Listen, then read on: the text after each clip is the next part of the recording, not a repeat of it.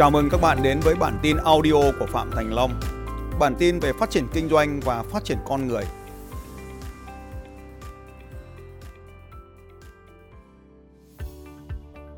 Vâng, thì em xin à, có một câu hỏi. Em đang làm sản xuất và phân phối hàng nhựa gia dụng ở à, ngoài Hà Nội ạ.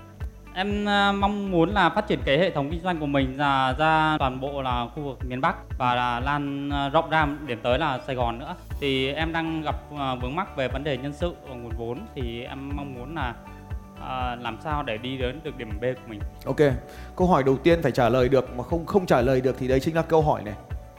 Đó là tỷ lệ lợi nhuận trên vốn hiện nay của em một năm là bao nhiêu lần? Lợi nhuận trên vốn chỉ là 5% thôi thầy ạ. Một năm ấy hả? Dạ. Một năm phải không? Vâng, một năm. Thì bây giờ mình lấy cái tiền đấy mình gửi vào ngân hàng, việc gì mình phải làm? Bởi vì một trong những nguyên lý rất là quan trọng của kinh doanh ấy, nếu như bình thường mà em đang nỗ lực mà bây giờ em nỗ lực hơn thì tỷ lệ lợi nhuận bao giờ cũng sẽ giảm đi cái này được gọi là MU giảm dần đấy lợi ích cận biên giảm dần mình càng tăng lên thì cái, cái lợi tỷ lệ suất lợi nhuận nó càng càng giảm đi bây giờ em đang ở 5% em tăng quy mô lên thì nó sẽ giảm cái tỷ lệ xuống. Mà nó 5% nó chạm tới đáy rồi, nhỏ hơn cả ngân hàng rồi thì mình làm sao mình làm được em? Lời khuyên thật là đấy. cho nên là em mà cứ trả lời lung cung tôi cũng chẳng biết đường nào mà trả lời. Nên nếu mà đang lợi nhuận 5% thì dừng lại hoạt động kinh doanh. Ờ, 5% nhưng mà cái dòng tiền nó xoay vòng thì là lớn hơn ạ. thì tôi hỏi em là bao nhiêu phần trăm? Tôi hỏi em năm mà. Em phải nhân với vòng dòng quay lên. Thì nó vào giờ 24% nếu cả năm xoay vòng. Quay được 5 vòng không? Năm vòng thế ạ. Thế bây giờ hàng tồn kho bao lâu? Hàng à, kho nào vào một tháng. Thế có cách nào để giảm hàng tồn kho xuống không? Hiện tại thì em chưa chưa có phương án giải quyết. Ừ. có cách đơn giản lắm cực kỳ luôn. Bây giờ em có thể làm như này để tăng được cái vòng quay vốn lên này. Hiện nay em có bán chịu không? Có thể là có. Bao nhiêu phần trăm hàng bán chịu? À, chiếm 20% ừ. thế thì bây giờ cách đơn giản nhất ấy, là em sẽ thay đổi cái chiến lược bán hàng từ bán trả chịu sang bán trả trước. Tất nhiên là để bán trả trước thì nó phải có học thuật để làm chứ không phải nói bán trả trước là làm được ngay đúng không nhỉ? Nên cái điều đầu tiên ở đây là phải bán trả trước. Nếu muốn bán được trả trước thì em phải có cái chiến lược đầy đủ. Tôi lấy ví dụ thế này này. Cái công ty mà giàu nhất Việt Nam về bán nhà ấy thì người ta bán nhà như thế này là người ta bán nhà cho bạn, nhưng bạn có thể vay ngân hàng để trả trước cái tiền đấy. Và gọi luôn ngân hàng đồng hành, cái người vay bình thường là người xây nhà để bán. Bây giờ người vay là dân chúng, những người đi mua nhà, dân đi mua nhà của ngân hàng trả trước cho cái ông xây nhà cho nhà mình.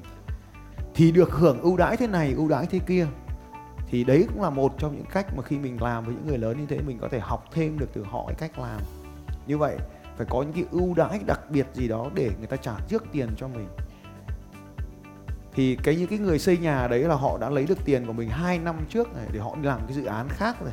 Cái nhà của mình thì họ có tiền nguồn tiền khác để tài trợ rồi, thì nó mới quay vòng vốn nó nhanh được. Chứ còn chờ đến 2 năm mới xây xong nhà thì chết. Nhưng họ thực tiễn là cái nhà đang xây thì họ đã lấy được tiền 100% về rồi. Chưa kể tiền của nhà thầu trả sau nữa đọc cái báo cáo tài chính của những công ty đấy em sẽ phát hiện ra rất nhiều điều thú vị từ cái việc dòng tiền của họ. Thì cái cái của em ở đây là hoàn toàn có thể thay đổi được. Thưa thầy em hiểu nhưng mà bây giờ là mình xây dựng à, gọi là danh tiếng của doanh nghiệp để mình bán được hay là do mình xây dựng chính sách kinh doanh riêng thầy nhỉ? câu hỏi của ông ấy này là hỏi là làm thế nào? Hay là làm cái gì? Em hỏi tôi là hỏi là làm cái gì để đạt được cái mục tiêu của em bây giờ là phải phải có một cái cái điểm B mới ấy, là chinh phục cái mục tiêu bán trước. Thì em hỏi tôi ngay lập tức là cái gì và làm thế nào để làm được điều đấy. Thì thứ nhất là tôi không biết em làm cái gì để đạt được điều đấy. Và tôi cũng không biết làm thế nào để em đạt được điều đấy. Bởi vì tôi, thứ nhất là tôi không kinh doanh ngành nhựa. Tôi không biết em kinh doanh nhựa là kinh doanh cái gì luôn. Nhưng những gì em cần làm thì đó là điều em cần phải làm. Thứ nhất, uy tín. Nếu em nghĩ uy tín cần phải tăng, thì chắc chắn là uy tín rồi cái điều thứ hai rất quan trọng, đó là khách hàng của em muốn điều gì, để người ta trả trước, thì em phải nhường cái điều đó cho người ta. Cái mà em cần bây giờ là trả trước, thì cái gì mà làm cho khách hàng trả trước, thì đấy là điều cần làm. Bất kể điều gì khách hàng muốn, thì em cho họ cái điều đó để đổi lại cái điều khoản thanh toán là trả trước tôi lấy ví dụ thế này để em hình dung là cái công việc của tôi này. Nếu em trả trước cho tôi cái tiền học phí thì hôm qua là em trả 500 nghìn. Nhưng mà hôm nay em mới đến lớp mà em thanh toán tiền ở ngoài sân sảnh thì là một triệu. Có đúng không? Như vậy 500 nghìn thì khiến cho em trả trước. Nhưng mà tiếp theo em hỏi tôi ấy, là đấy tại sao ông lại thu được người ta một triệu?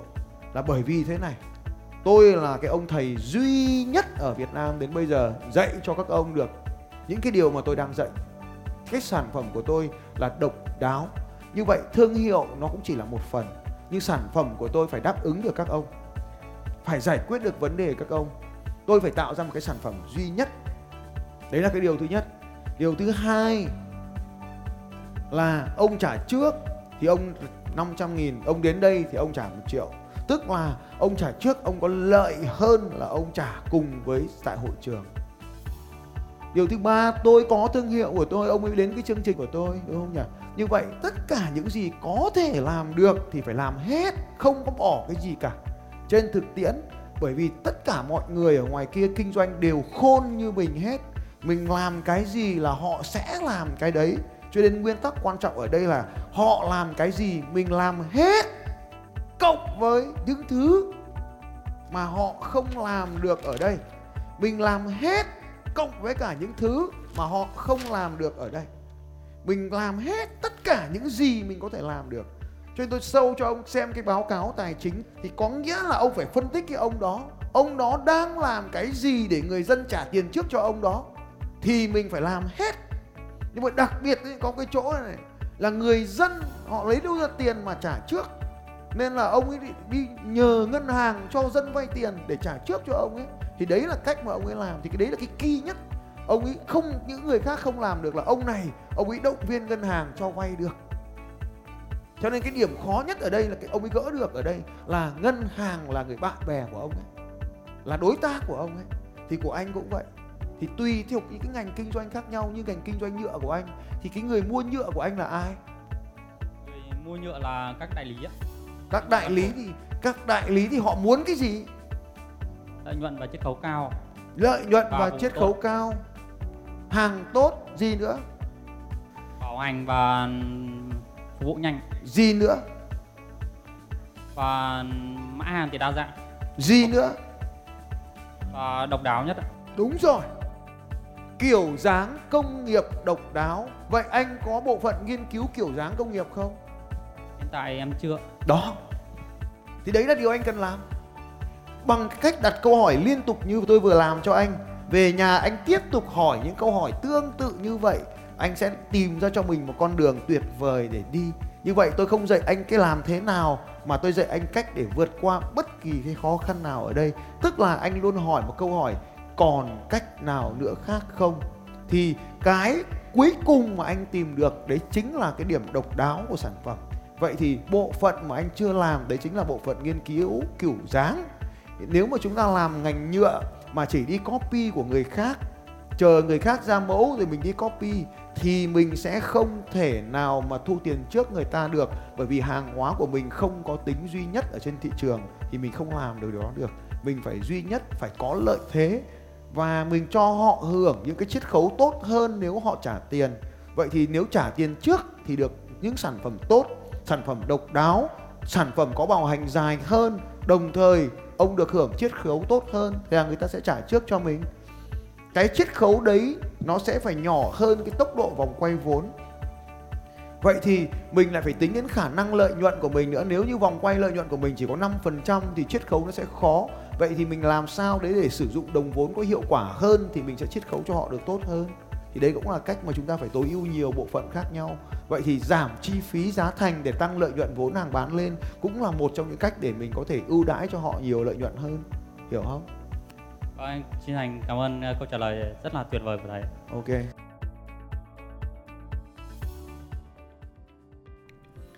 Xin chào các bạn và hẹn gặp lại các bạn vào bản tin audio tiếp theo của Phạm Thành Long vào 6 giờ sáng mai.